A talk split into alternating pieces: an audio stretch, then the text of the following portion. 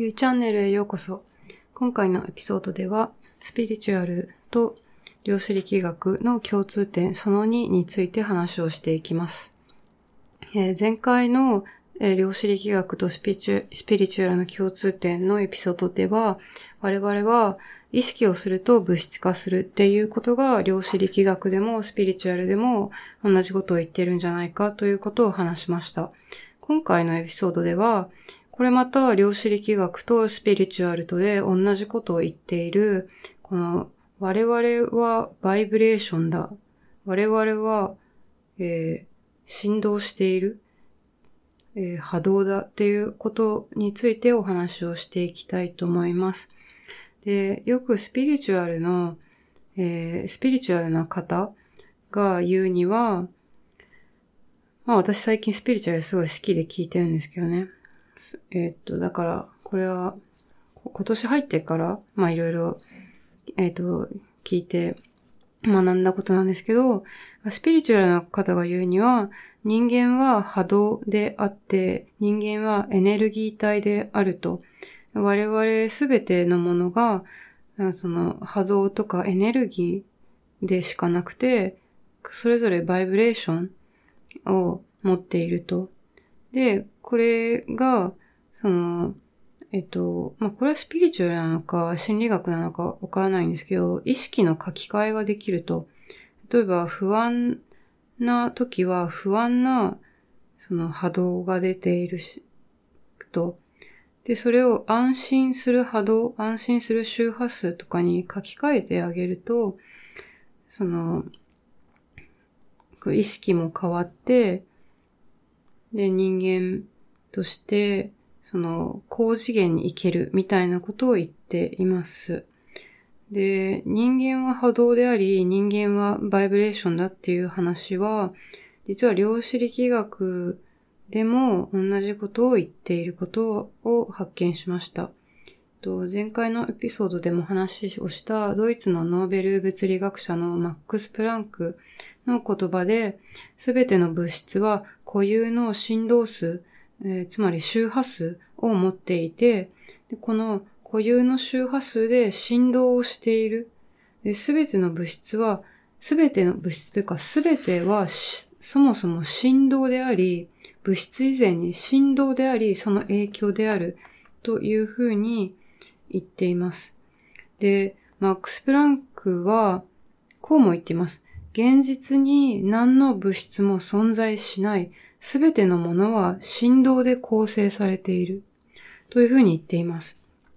これは前回のエピソードでも話をした、あの、観測する前は波の状態、あれの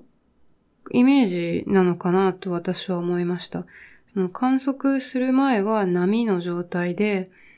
えー、いろんな可能性がえー、同時に存在しているっていうのがその波。波って、まあ、つまりは波動であり、波動っていうのは、あの、電波とかを、えっ、ー、と、イメージしてもらえるとわかるんですけど、あの、振動していますね。あの、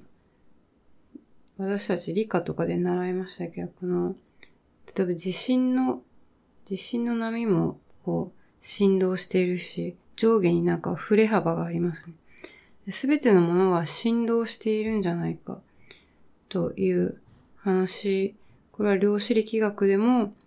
同じことを言っていると。で、さらに量子力学の中で超弦理論とか超紐理論と呼ばれる理論があります。でこの理論では、前回話をしたすべての物質の最小単位が素粒子でできているっていうところから始まって、この素粒子が今のところ17種類見つかってるんですけど、このすべての物質の元となるものっていうのは、実は、この、それぞれが粒なのじゃなくて、実は一つの紐っていうか弦みたいなものがあって、それが振動をしていて、でそれが、例えばバイオリンの弦をイメージしてもらってください。バイオリンの弦は一個しかないのに、その、それをどう弾くか弾くかでいろんな音色が出るじゃないですか。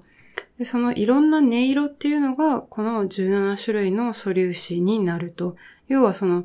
元は本当1個の弦みたいな、紐みたいなものしかなくて、それがどう振動しているかで、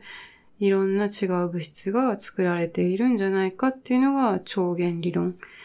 とか、で、さらにこれから一歩進んだ M 理論っていうのもあるみたいで、M 理論は、まあ、すべての物質は二次元の膜なんじゃないかというふうに言ってるんですけど、まあ、ここでも、その、超弦理論が言っている、まあ、全てのものは弦みたいな、紐みたいなものが振動しているだけなんじゃないかと。まあ、これも、からスピリチュアルの人たちが言っていることと同じだなと思いました。量子力学では、このバイオリンに例えると、バイオリンの弦の弾き方で音色が変わると、その音の違いが素粒子の違いになるというふうに、えー、いうな、理論がありますね。で、で、これは、まあ、スピリチュアルが言っていることと、同じで、スピリチュアルではよく、まあ、波動を整えるとか、波動を上げていくっていうことを言っています。これはどういうことなのかというと、その我々が発している波動は、多分その人間の感情とか言葉によって、うん、そのいろんな周波数があると思うんですよね、実際に。で、その、えっと、例えばその不安な気持ちとか、えー、憎しみの気持ちにも固有の波動、周波数があるし、愛する気持ちとか愛しいと思う感謝の気持ちにも固有の周波数があると。スピリチュアルな人たちはこれを、例えば不安とか憎しみの波動を手放して、うん、愛するとか喜びとか安心する波動に自分を整えてあげると、とても楽な状態になれますよ、と言っています。これは私結構、うん、確かに、と思うところがあります。ちなみに、えっと、脳科学の分野でも、まあ、脳波っていうのを測定して、ね、脳波っていうのは、まあ、脳が発する電気信号。まあ、これも一種の周波数ですね。で、これが脳の状態で周波数が変わると言われています。この周波数っていうのが1秒に何回振動するか。例えば1秒に10回振動するなら 10Hz というふうに言われていて、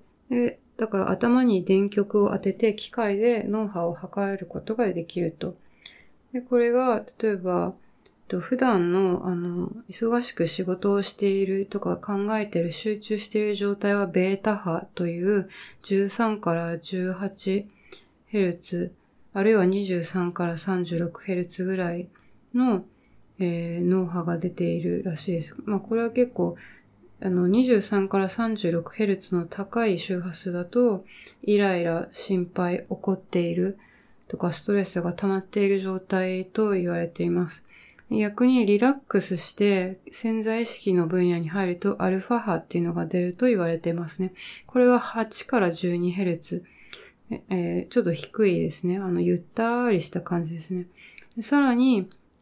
4Hz ぐらいになるとシータ波といって、えっと、深い瞑想起きてるか寝てるかわからない状態。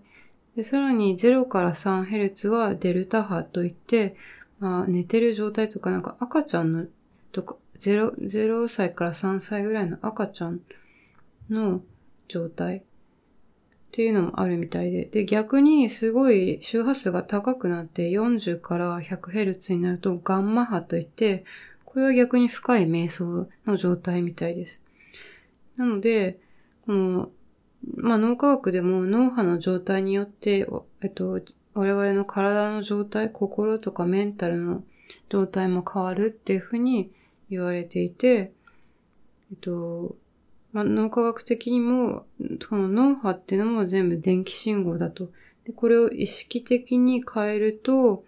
我々の状態も変えられると。で、あの、最近では、その脳波だけで、動く車椅子なんかも開発されてるというふうにも聞きました。で、なので、えー、結構スピリチュアルが言っていることと量子力学が言っていること、この人間というかすべての、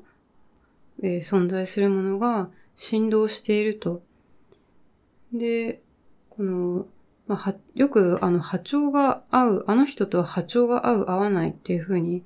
言いますね。波長が合う合わないも、要はこの我々固有の振動数を持っていて、自分の波長、自分の振動数と相手の振動数、周波数が合うと、あの物理学的にはそれは共鳴と状態と言いますね。波長が合うと共鳴して、あの、その波長が増幅するんですよ。2倍になると。で、逆に波長が合わないと、それは打ち消し合って波長がゼロになってしまうと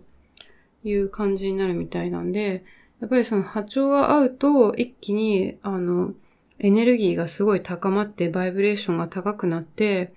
やったーっていう感じになると思うんですよね。逆に合わないと本当に一緒にいたくないと波長が打ち消し合ってしまうので、なんていうか、その、もし我々が振動だとしたら、もう振動しなくなってしまうってことは死んでしまうってことなんじゃないかなと。でも自分、そこに存在したくないというか、この人と一緒にいたくないみたいな、そういう状態になるのもなんか頷けますよね。で、なので、結構あの、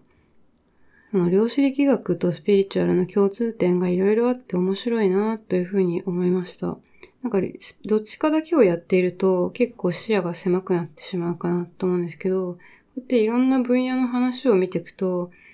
なんかみんな同じこと言ってるなと思って、うん、自分の中で腑に落ちる。例えばスピリチュアルを信じない人でも、量子力学の考えが同じだっていうふうに思うと、なんか自分の中で腑に落ちたりするんじゃないのかなと思います。で、今回は、このスピリチュアルが言っている波動、人間は、というかすべての物質は波動であり、えー、エネルギー体であるっていう話と、えー、量子力学が言っている、す、え、べ、ての物質は固有の振動数を持っていることっていうのが共通しているっていうお話をしました。次回のエピソードでは、と次元の話をしてみたいと思います。スピリチュアルでもよく高次元とかアセンション、5次元に行くとかいう話もするし、量子力学の世界でも10次元、11次元の話をしています。なので、また次回お話をしていきます。じゃあ今日はこれぐらいで。バイバイ。